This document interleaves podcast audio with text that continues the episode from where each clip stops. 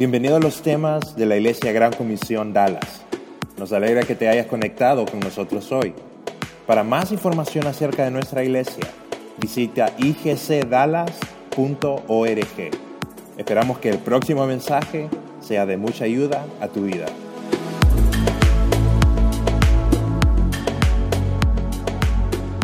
Bien, Eh, vamos a continuar, de hecho vamos a terminar hoy lo que es ah, el último tema eh, de la serie que hemos estado tocando en eh, diciembre. El tema de la, el tema de la, eh, perdón, el nombre de la serie es ah, el mejor regalo y de eso estuvimos hablando todo el mes de diciembre. Eh, les recomiendo que si se han perdido alguna de las conferencias que hemos estado dando, eh, que han estado muy buenas, eh, las pueden escuchar desde su celular ahora. Eh, se meten a la página web que tenemos y después se meten al menú, se meten a las conferencias y así ustedes van a estar escuchando y van a estar al tanto de todas las am, conferencias que se estuvieron dando durante ese mes. Eh, así de que, qué bueno tenerlos. Vamos a concluir y ya estamos aterrizando lo que es el año 2018, que parece mentira, ¿verdad? Parece que el año empezó hace como tres semanas, ya estamos, ya estamos terminándolo y cuando menos se lo... Cuando menos se den cuenta, ya vamos a estar en Semana Santa y después ya vamos a estar en vacaciones de nuevo y después ya va a terminar el otro año, ¿verdad? Entonces hay que tener en cuenta lo que dijo este, Salomón. Eh, hay que aprender a contar los días, ¿verdad? Porque pasan muy rápido. Eh, pero sí estamos terminando. Eh, no sé si ustedes tienen una Navidad en específica eh, que se acuerdan porque les dieron un regalo muy valioso, ¿verdad? No sé si hay alguna Navidad en su vida que ustedes se recuerdan que les dieron un regalo muy valioso y ustedes eh, atesoran esa memoria. En mi caso, eh, me acuerdo que el mejor regalo que a mí me han dado de Navidad me lo dieron mis padres cuando yo tenía como 12, 13 años. Eh, y me acuerdo que yo estaba empezando a tocar guitarra y yo le, yo le pedí a mis papás una guitarra eléctrica, ¿verdad? Y yo cumplo años, eh, yo cumplo años un día antes eh, del 24 de diciembre. Entonces, eh, cuando era chiquito me daban dos regalos, pero después pasé una etapa de que dos regalos se convirtieron regalo de Navidad y regalo de cumpleaños en uno, ¿verdad? Entonces, estaba pasando en, esa etapa y mis papás me decían, eh, no, no, no porque es un, regalo muy grande, ¿verdad? Están, un poco caras las guitarras. Entonces yo les había dicho qué es lo que quería, ellos me habían dicho de que eh, no me lo iban a poder comprar, pero que me iban a dar otra cosa. Entonces yo ya me había eh, mentalizado de que mis papás eh, me iban a regalar un buen regalo, pero no me iban a regalar mi guitarra eléctrica. Para mi sorpresa, llegó el día de Navidad y me levanto y veo de que hay una guitarra eléctrica roja, preciosa. Y no solamente eso, sino que me habían comprado un pedal y también me habían comprado un amplificador. ¿Verdad? Entonces, ah, yo solo les había pedido una guitarra, pero ellos me habían dado mucho más de lo que yo les había pedido. Habían superado mis, expectativ- mis expectativas. Y no sé si a ti alguna vez te han dado un regalo que ha superado tus expectativas. Qué bien se siente, ¿verdad? Se siente, se siente muy bien, te sentís muy, muy feliz. Es uno de los, de los mejores sentimientos de que tú puedes sentir. Y le pusimos al nombre de la serie El Mejor Regalo, porque en esta época de Navidad, eh, Navidad llega a ser sinónimo de regalos, ¿verdad? Cuando la gente piensa en Navidad, la gente también piensa en regalos, en qué voy a regalar. Si ustedes van eh, a lo que son los este, centros comerciales los fines de semana en estas épocas, es una locura, ¿verdad? Uno no puede ni, encontrar parqueo, ¿verdad? Es, es una locura, todo el mundo comprando, parece que van a cerrar el centro comercial, pero todo el mundo eh, relaciona lo que es Navidad con un regalo, ¿verdad? Pero la otra parte de la Navidad es que mucha gente relaciona Navidad con tristeza. Mucha gente relaciona Navidad con recuerdos tristes en su vida. Y para algunas personas, eh, la Navidad, lo que debería de ser un tiempo eh, de felicidad y de regalos, eh, terminan metiéndose en un tiempo de tristeza y depresión por cualquier tipo de circunstancia en su vida. Tal vez es su primera Navidad sin un ser querido, ¿verdad? Y es muy difícil pasar por eso. Eh, tal vez uno eh, se da cuenta de que las mejores navidades en su vida quedaron, quedaron atrás. Y uno empieza a recordarse y se empieza a poner triste. Creo que la Navidad es una, es una de las épocas en las que más eh, depresión le da a la gente.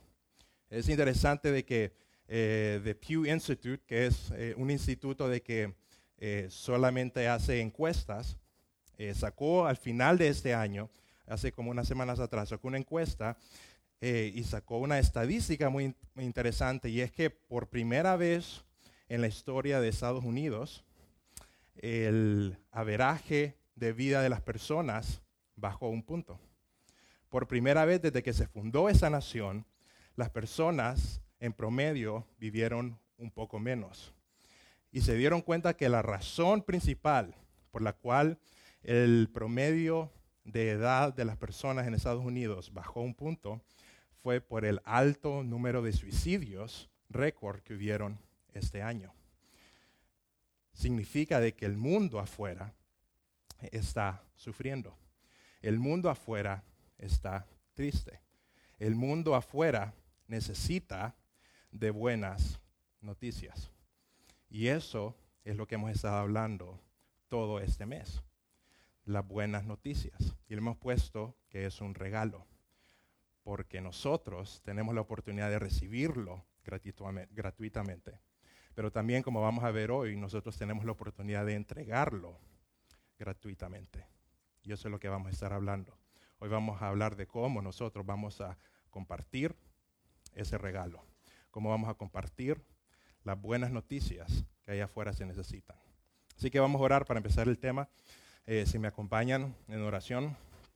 Eh, gracias, Padre, por la oportunidad que nos das de estar aquí, Señor, reunidos eh, en tu iglesia hablando, Señor, de las buenas noticias.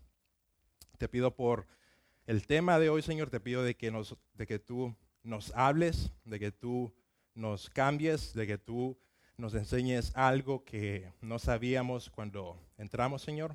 Eh, quita cualquier distracción, Señor, de nuestra mente, de nuestro corazón, de que nosotros estemos receptivos a lo que tú nos quieres enseñar el día de hoy, Señor. Úsame a mí para enseñar algo que tú quieres que todos escuchemos, Padre. Y te pedimos, Señor, que todos aquí, absolutamente todos, tengamos un corazón abierto y tengamos nuestro entendimiento y nuestras antenas receptivas para que tú nos enseñes algo ese día. En tu nombre oramos. Amén. Una de mis historias favoritas de la Biblia, y es una historia de que generalmente no es una historia muy famosa, porque hay historias famosas de la Biblia, pero eh, una de mis historias preferidas de la Biblia está como media, media enterrada en una historia más grande. Entonces a veces mucha gente no se la sabe. Y está en el libro de eh, Segunda de Reyes. Y para darles un, eh, para darles la, para darles una presentación de qué es lo que está pasando, lo que pasa es que la nación de Israel en ese momento de esa historia se encuentra en una guerra civil y está la nación de Israel dividida en dos partes. Está la parte del norte de Israel peleando con su propio rey y su propia capital contra, la, la, parte sur de Israel con su propio rey y su propia capital. Y la parte norte de Israel puso su capital en una ciudad que se llama Samaria, y esa era la capital. La nación sur de Israel tenía su capital en Jerusalén. Entonces las naciones estaban en guerra civil tratando de, aniquilarse mutuamente, pero también estaban en guerra con las naciones alrededor de ellos que los querían, eh, los querían matar. Entonces ellos se querían matar entre ellos, pero también habían otras naciones que querían deshacerse de Israel. Y esta historia ah, está hablando de la parte norte de Israel, con la ciudad de Samaria específicamente, y Dios manda un profeta a esa parte de Samaria, que se llama Eliseo. Y Dios lo manda, y lo manda porque la ciudad de Samaria, de la parte norte de Israel, está en una crisis, está en una crisis fuertísima. Y lo que está pasando es que sus enemigos, que se llama la nación de Siria, que dice la Biblia, la nación de Siria quiere apoderarse de Samaria. Pero las ciudades en ese tiempo, recuérdense de que estaban rodeadas de unos muros. Entonces, si las naciones enemigas no podían cruzar los muros, la ciudad se mantenía intacta. Y los muros de Samaria eran unos muros muy fuertes, muy altos, así de que los sirios no podían conquistar Samaria porque tenían el muro. Pero entonces lo que hace el rey de Siria en ese momento es que se pone a acampar alrededor de la ciudad de Samaria. Y cuando se pone a acampar alrededor de la ciudad de Samaria, lo que hace es que le corta todo lo que es el agua y todo lo que son los alimentos. Entonces la nación de Israel en la ciudad de Samaria empiezan a tener hambre porque no pueden salir a traer su comida y empiezan a morir de sed porque los sirios están acampando a donde está el agua. Entonces la nación queda encerrada y se queda sin comida y se queda sin agua. Y llega un momento tan crítico, dice la historia, ustedes lo pueden ir a leer ustedes, Segunda de Reyes 7, que ellos, algunos empiezan a comerse entre sí mismos, porque llevaban meses sin comida. Y empiezan a hacer, a hacer canibalismo de, tanto, de tanta hambre que estaban pasando. Y ahí es donde Dios manda a Eliseo. Y Dios manda a Eliseo y lo manda al rey. Y el rey le dice a Eliseo, yo no sé qué está pasando. Ya eso es una crisis. Vamos a morir de todo. Ya la gente se está empezando a comer entre ella.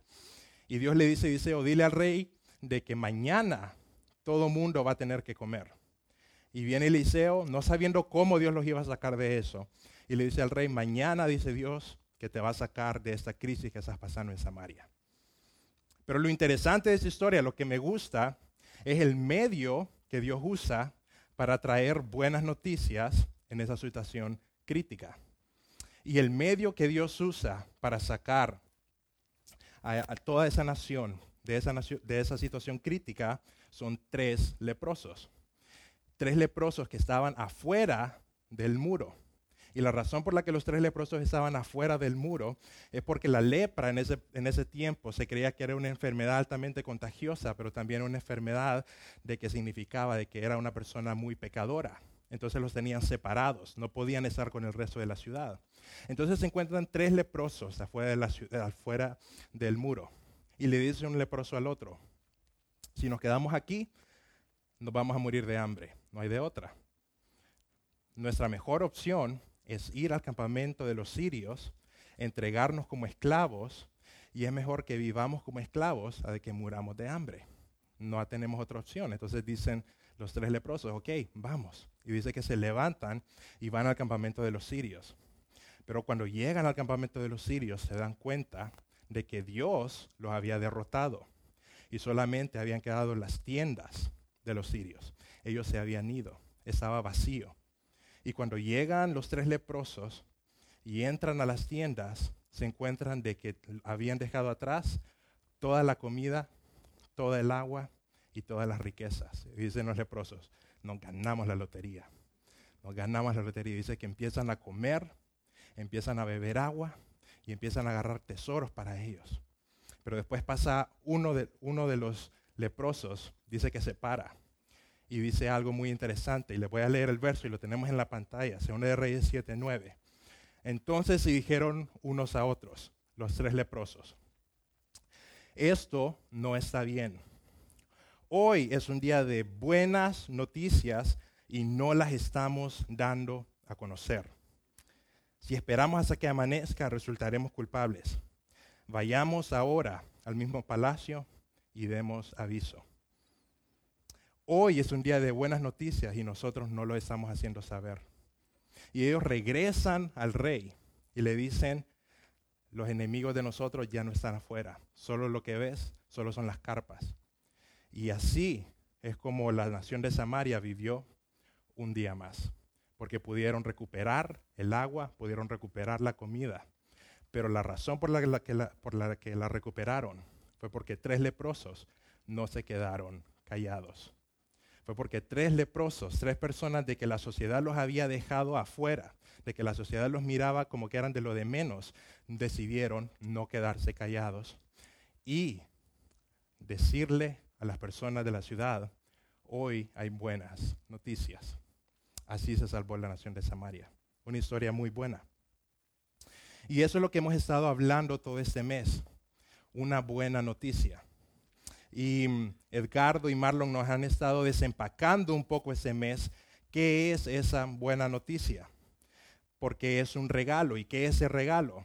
Bueno, hay cuatro cosas que Dios quiere que nosotros hagamos con ese regalo, y ese regalo es el mensaje de la salvación. Y el primer fin de semana Marlon nos enseñó que, cómo está compuesto ese regalo, ¿verdad? Eh, y después Edgardo nos estuvo enseñando cuál era el contenido de ese regalo, el contenido, qué es lo que había hecho Jesús. Y una de las cosas que habló es que es un regalo con muchos regalos adentro. Entonces hay cuatro cosas que Dios quiere que nosotros hagamos con el Evangelio, que son las buenas noticias, que es el regalo. Y la primera es que Dios quiere que nosotros entendamos el regalo. Dios quiere que nosotros lo entendamos y eso es lo que Marlon nos estuvo hablando el primer fin de semana, es que nosotros entendamos un poco cómo fue que Dios fue armando ese regalo, cómo fue que Dios pensó en la humanidad para armar ese regalo para que nosotros lo entendiéramos. También Dios quiere que nosotros recibamos ese regalo, que fue un poco también de lo que nos estuvo hablando Edgardo, de que Dios quiere que nosotros entendamos el regalo que Él nos da de la salvación.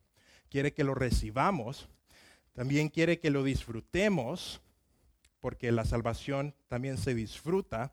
Y Edgardo también nos estuvo hablando de lo que es el regalo, los regalos adentro de el regalo. Quiere que nosotros disfrutemos de la salvación, de lo que es nosotros ya no estar bajo condenación, sino que tener libertad. Esa es parte de disfrutar el regalo. Pero ahí no para. Y Dios, por último, quiere que nosotros compartamos el regalo quiere que lo entendamos, quiere que lo recibamos, quiere que lo disfrutemos, pero también quiere que lo compartamos. Y ese es el deseo de Dios. Cuando Jesús estaba eh, yéndose de la tierra, después de ser crucificado, Él reúne a sus discípulos y antes de ascender al cielo les dice la última cosa que le va a decir en la tierra. Y si ustedes son alguien de que tienen la oportunidad de decir su última palabra antes de morir, van a tratar de decir esa última cosa con algo que tenga sentido y valor. Si ustedes tienen la oportunidad de decir algo último antes de morir, me imagino que no van a usar esa oportunidad para desperdiciarla, sino que van a usar esa oportunidad para decir algo de valor, algo que está en su corazón, ¿verdad? Amo a mi familia, amo a mis hijos, ¿verdad?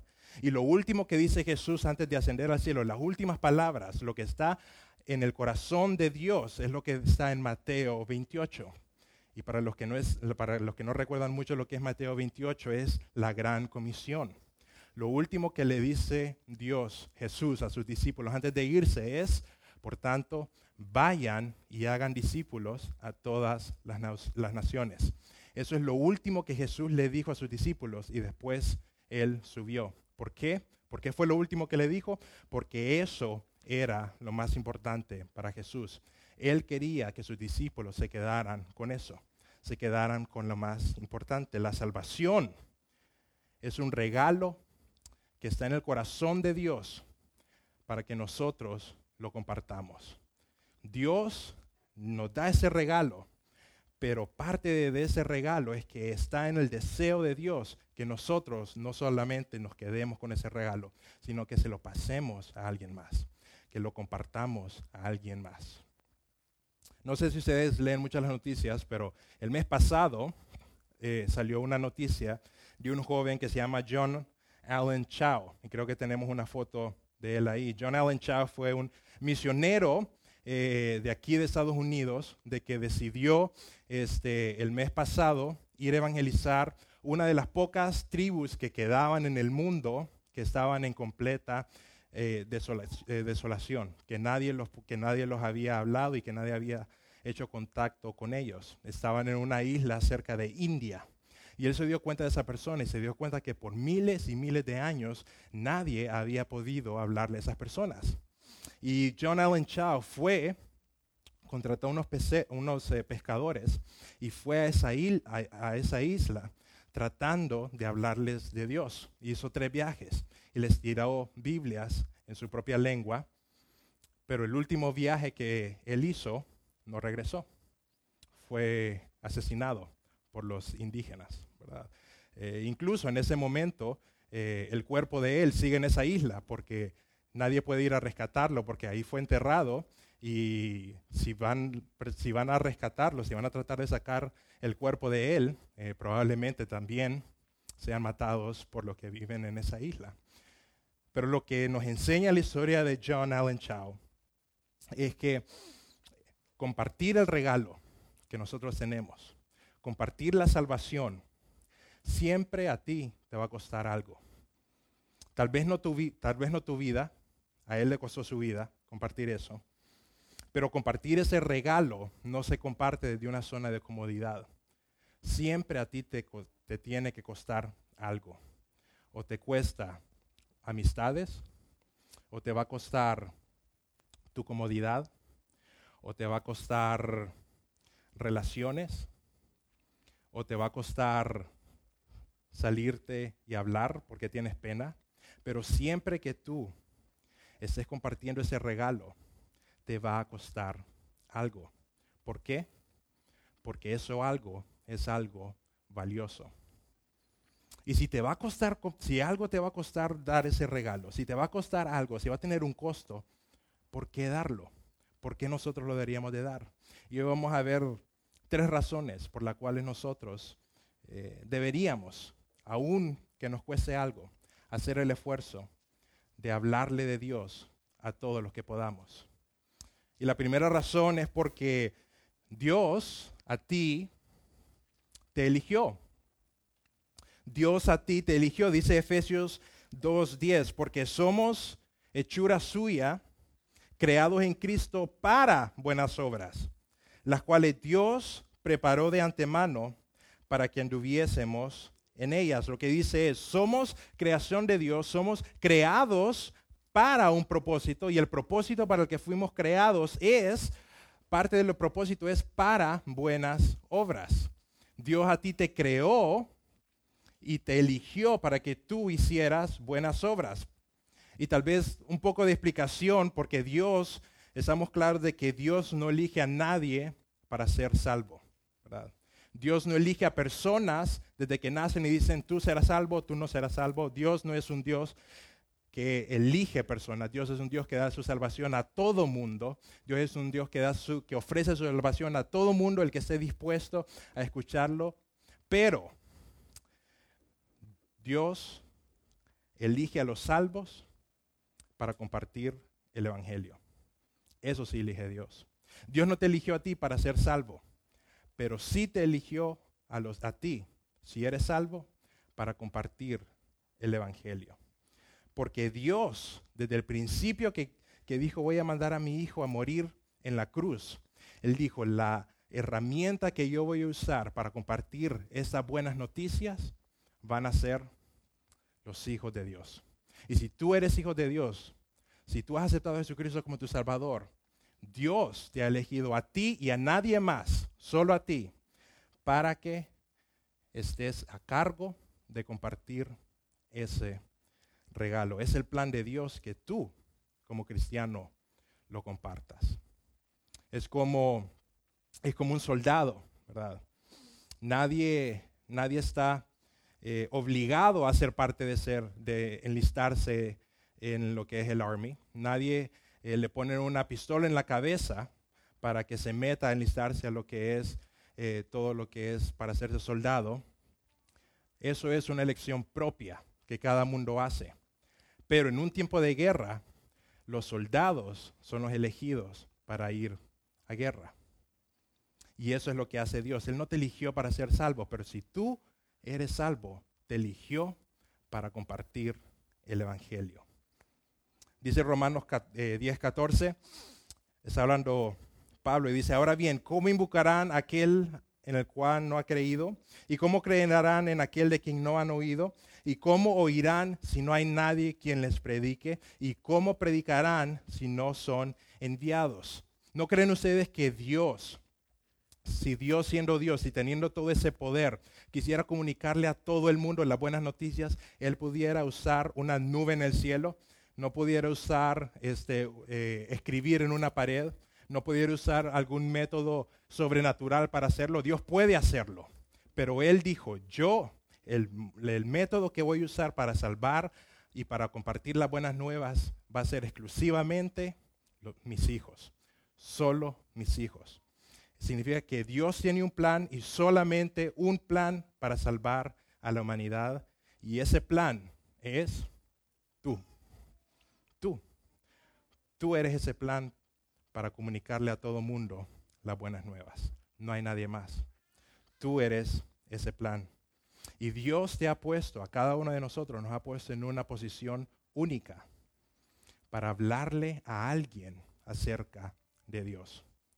¿Hay alguna persona, hay alguien, un familiar, alguien de tu trabajo, no sé quién sea, pero lo que sé es de que Dios te ha puesto donde estás por una razón.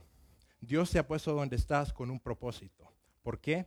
Porque era hay alguien que Él quiere alcanzar ahí donde tú estás. Y Él te ha puesto ahí porque solo tú eres el plan para que ellos escuchen de su buena noticia. Esa es la primera razón. Dios te eligió a ti. La segunda razón es porque Dios no solamente te eligió para dar la buena noticia, también que Dios te equipó para dar la buena noticia. No solo Dios te eligió y dijo, tú vas a ser el encargado de dar las buenas nuevas, sino que también dijo, además de que tú eres el encargado de dar las buenas nuevas, yo te voy a dar las herramientas necesarias para que tú puedas dar las buenas nuevas. Si tú eres cristiano, si tú has aceptado a Jesucristo como tu Salvador, tú eres capaz y tienes las herramientas suficientes para hablar de Jesucristo. Tú tienes lo necesario y tienes las herramientas necesarias para hablarle a alguien de Jesucristo. Así que no hay excusa de que yo no sé mucho, no hay excusa de que yo no entiendo mucho, no hay excusa de que se me traba la lengua o como se me traba, se me lengua la traba, como decía un amigo, no hay excusa. Tú, Dios, te ha dado las herramientas necesarias. Y el único requisito que necesitas para compartir el regalo es haberlo recibido. Ese es el único. Ese es el único requisito que tú tienes que tener para compartir el regalo. Y no solamente te dio las herramientas necesarias, también te equipó dándote la identidad necesaria. Dios no solamente te dio la herramienta, pero también te dio una nueva identidad. Y esa nueva identidad es lo que a ti te deja ser un cristiano que pueda dar las buenas nuevas. Dice 2 Corintios 5, 17. De modo que si alguno está en Cristo, nueva criatura es. Las cosas viejas pasaron y ahora todas las cosas son hechas nuevas. Lo que está diciendo aquí es, si tú has aceptado a Cristo, tú tienes una nueva naturaleza. Tú tienes una nueva identidad. ¿Y cuál es esa nueva identidad? Bueno, está en unos versos más adelante, 2 Corintios 19, y eso es bien interesante porque Jesús nos dice, esta es tu nueva identidad. Si tú eres cristiano, esta es tu nueva identidad. Dice, Dios estaba en Cristo reconciliándose, reconciliando consigo mismo al mundo, no tomándoles en cuenta a los hombres sus pecados y nos encargó a nosotros, a los cristianos, nos encargó a nosotros la palabra de reconciliación, que es el regalo, que son las buenas nuevas. Así que somos, el siguiente dice, así que somos, y esa es nuestra nueva identidad, esa es la identidad que nos dio Dios. Así es como Dios nos ve a nosotros aquí en la tierra. Somos embajadores en nombre de Cristo. Como si Dios rogase por medio de nosotros os rogamos en nombre de Cristo, reconcíliense con Dios. Dice, ustedes, su nueva identidad es de embajadores aquí en la tierra. Es interesante que use esa palabra, embajadores, porque ser un embajador conlleva varias cosas. Por ejemplo, un embajador tiene una ciudadanía diferente al lugar donde él está. Si, yo nací en Estados Unidos, yo no puedo ser embajador de Estados Unidos en Estados Unidos. ¿verdad? Si yo quiero ser un embajador, significa que yo estoy en un lugar diferente al lugar donde está mi ciudadanía. ¿Qué es lo que nos está diciendo Pablo aquí? Ustedes, su ciudadanía más importante y principal es eterna, es del cielo. Y aquí en la tierra, ustedes lo que son es representantes de otro reino. Ustedes lo que son aquí en la tierra son embajadores. Su ciudadanía, su identidad es, no está ligada aquí en la tierra, está ligada en el cielo. Un embajador tampoco se enreda en los negocios del país donde está. Los embajadores van a un país y no se meten en la política de ese país, ni se meten a tratar de cambiar las leyes de ese país, ni se meten, ni se entremeten en todo lo que son los negocios de ese país. El único trabajo del embajador que está en ese país es, es representar a su país. Un embajador no se enreda en los negocios del lugar donde está. Está preocupado, pasa su vida preocupado, pasa su vida eh, siempre enojado, pasas preocupado por la situación política, pasas preocupado por la este, situación de las elecciones, pasas preocupado por dónde va el mundo. Si tu identidad aquí en la tierra es de embajador, tú no te vas a enredar aquí en la tierra en negocios terrenales. Tú vas a estar siempre con tu mirada en tu verdadera ciudadanía, que no es aquí en la tierra, es allá en el cielo. Así de que no importa las situaciones difíciles que tú puedas estar pasando en ese momento, no importa la situación socioeconómica que estés pasando en el país, que se va azul, que se va rojo, que no importa. Tu ciudadanía no es de aquí. Tu ciudadanía está con Dios. Es en otro reino. ¿Por qué qué? ¿Por qué? Porque tú eres un embajador. Y tú lo que haces aquí en la tierra simplemente es representar. Incluso un embajador no se representa a él mismo. Representa a alguien más. No se representa a él mismo, representa al país donde está. Entonces lo que dice un embajador cuenta no como, lo, como lo que dice esa persona, sino como lo que dice la nación. ¿Qué significa eso? Estás cuidando lo que tú dices. Porque si Dios dice, tú eres un embajador aquí en la tierra, lo que te está diciendo es, tú me estás representando aquí en la tierra, me estás representando a mí. O sea, de que lo que dices cuenta. Lo que piensas cuenta. Lo que haces cuenta. Tú no te estás representando aquí en la tierra como tu persona. Tú estás representándome a mí. Estás cuidando lo que dices. Estás cuidando lo que haces. Estás siempre pensando, si hago esto, ¿cómo se va a ver el nombre de Dios afectado y no mi propio nombre? Y también un embajador no anda de vacaciones. No es que se va a países y anda de vacaciones, sino de que cuando un embajador va a un país, él está trabajando. Y está trabajando para hacer quedar bien a su país de origen. Ese es su trabajo tiempo completo. Y si Dios te dice que tu identidad aquí en la tierra es ser embajador de Él, significa que tu trabajo aquí tiempo completo es hacerlo quedar bien a Él. Y lo haces quedar bien cuando compartes las buenas nuevas que Él quiere que compartas. Dice Efesios 4.1, por eso que yo soy preso por causa del Señor, es Pablo hablando, les ruego que vivan de una manera digna del, del llamamiento que han recibido. Le está diciendo Pablo, yo les ruego, les ruego que ustedes vivan de una manera digna de su verdadera identidad. Que vivan como embajadores de Cristo aquí en la tierra, que todo lo que hagan, que todo lo que piensen, que todo lo que digan esté representándome a mí como Dios. Que no te esté representando a ti como persona, sino de que si tú aceptaste el regalo de salvación, tú estás representando aquí en la tierra a Dios. Yo te, por eso te digo, vivan por favor de una manera digna del llamamiento con el que fueron llamados. Y eso significa que dar el Evangelio no es algo más que estoy haciendo algo más por Dios, sino que simplemente estoy haciendo mi trabajo. Simplemente estoy haciendo lo que se supone que tengo que estar haciendo aquí en la vida.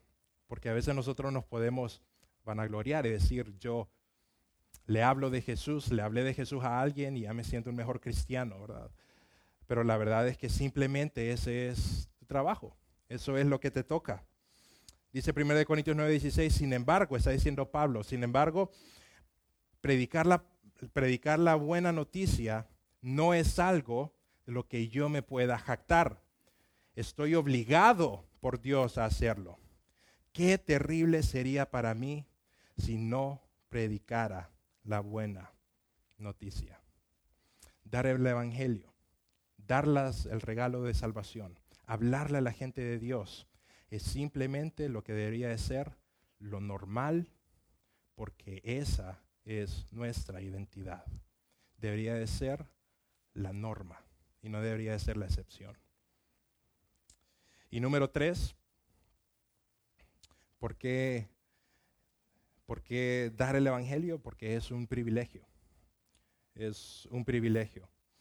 El mejor regalo que le puede dar esa Navidad a alguien es darle el regalo de la salvación.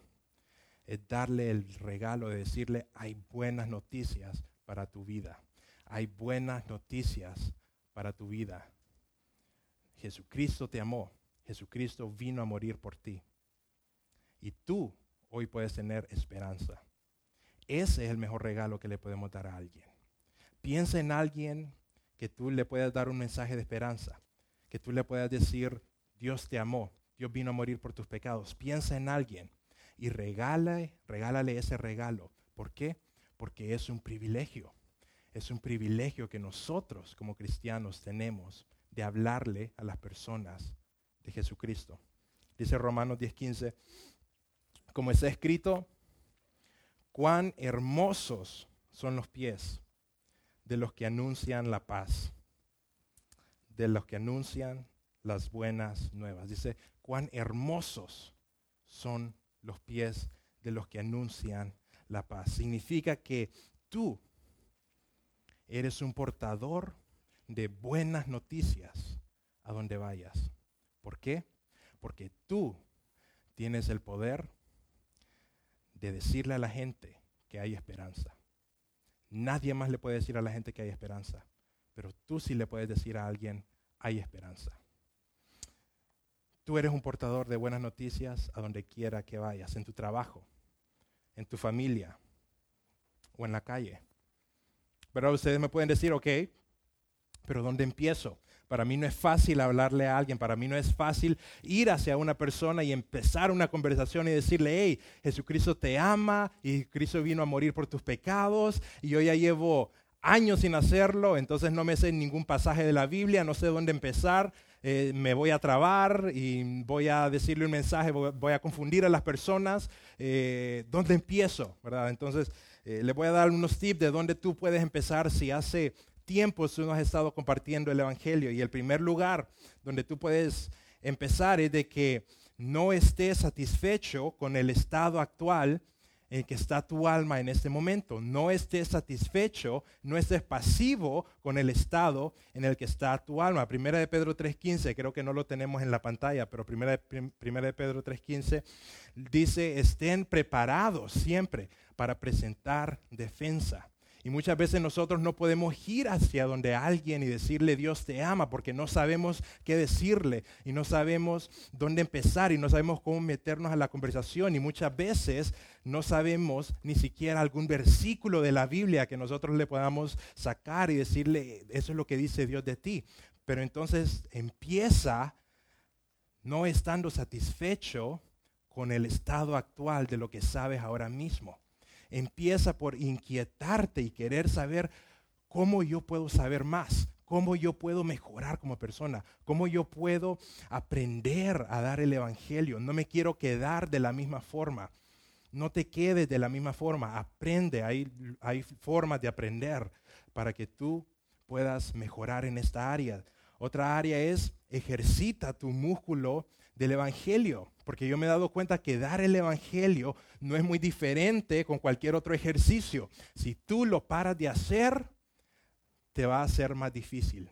Pero si tú te esfuerzas en hacerlo constantemente, tú vas a ir mejorando. ¿Sabes cómo tú puedes mejorar y ser una mejor persona dando el Evangelio? Practicando. ¿Y cómo tú puedes practicar? Saliéndote de tu zona de confort. El Evangelio, así como una disciplina, tú tienes que practicarla, tienes que mejorarla y así se te va a ir haciendo más fácil. Al principio va a ser difícil, al principio te va a costar, pero después se te va a ir facilitando. Otro tip es que siempre necesitas estar listo. Siempre está listo para dar el Evangelio. Yo tenía un compañero de cuarto en la universidad de que él le gustaban lo que son las pistolas. Él siempre tenía sus pistolas. Y él era instructor de, él era instructor de tiro. ¿verdad? Entonces tenía su licencia. Y yo me acuerdo que una vez yo le pregunté y le dije, hey, ¿cuál es la, cuál es la pistola, cuál es el arma más efectiva para que, para que tú cargues? Y él me dijo, el arma más efectiva es la que no dejaste en casa. El arma más efectiva para defenderte es la que no dejas en casa. ¿Qué es lo que me estaba diciendo? Que donde sea que vaya, él tiene que ir preparado porque un alma bien preparada, dejada en casa, no sirve. Y es lo mismo con el Evangelio. Dice Efesios 6:13, Efesios nos está describiendo un poco cuál es eh, un soldado y nos da como una imagen en cómo nosotros como cristianos podemos estar preparados. Y eso es lo que dice. Por tanto, pónganse toda la armadura de Dios para que cuando llegue el día malo puedan resistir hasta el fin con firmeza. Manténganse firmes, ceñidos con el cinturón de la verdad, protegidos por la coraza de la justicia y calzados con la disposición de proclamar el evangelio de la paz. Dice, pónganse los, eh, básicamente lo que está diciendo es una metáfora, pónganse los zapatos del evangelio. Y creo, ¿saben por qué dice pónganse los zapatos? Porque nadie sale de su casa sin zapatos. Puedes salir de tu casa sin tu billetera, puedes salir de tu casa sin tus anteojos, pero levante la mano quién hoy salió de su casa sin zapatos, aunque sea chancletas te pusiste. Pero lo que está diciendo aquí es el Evangelio. Sal con la disposición, sal, sal armado. Siempre que salgas de tu casa, sal listo para dar el Evangelio. Aunque sea ponte las sandalias y no te las quites. Porque un soldado que sale a marchar sin sus zapatos no va a llegar muy lejos. Y un soldado que sale a marchar sin sus zapatos va a sufrir todo el camino. Y un cristiano que anda por la Biblia y no anda preparado para andar dando el Evangelio y no anda atento, va a ser un cristiano que no llevará mucho fruto en su vida. Siempre tienes que tú estar listo para en cualquier situación poder darle el Evangelio a alguien. Yo siempre ando una libreta pequeña y un lápiz y anoto cualquier cosa que se me viene a, mi mente. Y en alguna parte de esa libreta yo tengo escrito todos los, todos los versos de Romanos que a mí me van a ayudar a dar el Evangelio. Y siempre ando esa libreta porque yo digo, nunca sé cuándo me voy a encontrar a alguien que yo necesite dar el Evangelio y si no ando Biblia y si no ando nada, yo voy a estar inventando qué hablar. Entonces, ¿qué es lo que andas tú para dar el Evangelio? Tenemos tarjetitas, no sé si hoy las, las dimos, pero yo también tengo tarjetitas en mi billetera que yo las tengo listas siempre para sacar y siempre las ando listas por si escucho a alguien que tiene una necesidad, yo ando con mi tarjeta y le doy, bienvenido, te invito a la iglesia. Quiero hablarte de algo muy interesante. Eso es siempre andar listo. Alístate. Siempre que salgas de tu casa, recuerda, si ando mis zapatos y no salgo de mi casa de mis zapatos, tampoco salgo de mi casa sin la disposición de evangelizar y sin las herramientas para hacerlo. Y por último, para terminar, pídele a Dios por oportunidades. Pídele a Dios por oportunidades. Si tú le pides a Dios por oportunidades para dar el Evangelio, Él te la va a poner. Si tú le pides a Dios, Dios, pon a alguien en mi camino para que yo le pueda hablar del amor tuyo, Dios te va a poner a alguien enfrente. Es increíble lo interesado que está Dios en ponerte personas en tu camino a que tú les puedas hablar, pero Él quiere que tú estés listo. Y si tú dices, yo no conozco a nadie a quien yo le pueda dar el Evangelio, que es muy raro. Pero si tú estás en una situación, si tú le pides a Dios, Dios, pon a alguien en mi camino para que yo le hable, Dios se va a encargar de ponerte a algo de una manera sobrenatural. Él te va a poner a alguien. Al principio vimos la historia de, eh, del misionero que murió, pero hay una historia eh, también que pasó en los años 50. Él se llamaba Jim Elliot. Y Jim Elliot tuvo una historia muy parecida al misionero que acaba de morir este año.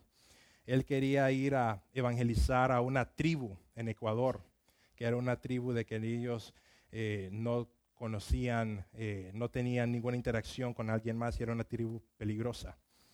Y John Elliot estuvo planificando cómo él les iba a hablar a esa tribu de Dios. Estuvo planificando cómo él iba a tener contacto con esas personas. Y en 1956 él se subió en una avioneta y viajó con su esposa y su hija pequeña a Ecuador y los dejó en la capital de Ecuador y él viajó en avioneta a hacer contacto con esa tribu. E igual que el misionero fue asesinado, lo mataron. Pero él escribió una frase muy interesante. Él escribió en su diario, dice, eh, no es tonto el que sacrifica lo que no puede retener para ganar lo que no puede perder. No es un tonto el que sacrifica lo que no puede retener para ganar lo que no puede perder. Y lo que pasó es que después de que él murió, la esposa decidió continuar el trabajo de su esposo y hizo contacto con los indios, hizo contacto con esa tribu. Y diez años después, toda la tribu había sido alcanzada para Dios. Pero a él le costó su vida. Pero ¿saben por qué él estaba dispuesto a dar su vida? Porque él sabía que el regalo era así de valioso. Él sabía que el regalo era así de valioso y valía la pena. Así de que, ¿qué es lo que se está impidiendo a ti en ese momento? Es pena. Es eh, tu comodidad. Es simplemente que no habías pensado en esto. Piensa en alguien, piensa en alguien en ese momento, que tú le puedas dar esa Navidad el mejor regalo. El mejor regalo se llama esperanza. Jesucristo murió por ti, dio su vida en una cruz para salvarte, para pagar tus pecados y para que tú tengas esa Navidad el mejor regalo. Compártalo. Vamos a orar, nos vamos a poner de pie. Y vamos a, vamos a pedirle a Dios que, que nos mueva, porque de nada sirve escuchar un mensaje si nosotros no lo ponemos en práctica. Así que acompáñame a orar, Padre. Gracias por, gracias por tu amor, gracias porque tú nos amaste, gracias porque tú nos entregaste el mejor regalo, nos entregaste esperanza, nos entregaste eh, la habilidad de poder tener una mejor vida en ti, Señor. Y no fue un sacrificio fácil, fue un sacrificio que te costó, Padre, pero tú lo hiciste por amor a nosotros, Padre. Y tu deseo es de que esa buena noticia que nosotros sabemos hoy, nosotros salgamos de nuestra zona de comodidad y la compartamos con alguien más. Te pedimos, Señor, de que tú muevas nuestros corazones a hacer nuestro papel aquí en la tierra que nos toca de ser tus embajadores, de hablarle a nuestra familia de Cristo, de hablarle a nuestras personas en nuestro trabajo de Cristo, Señor. Tú nos amaste, tú nos perdonaste y nosotros queremos difundir ese mensaje a todo mundo, Señor. Que nosotros no nos quedemos con eso en nuestro corazón. Gracias porque fue en la cruz donde nosotros pudimos recibir el mejor regalo, el sacrificio de tu Hijo. Gracias, Padre, por haber muerto por nosotros y haber dado, habernos dado esperanza. En tu nombre oramos, Padre.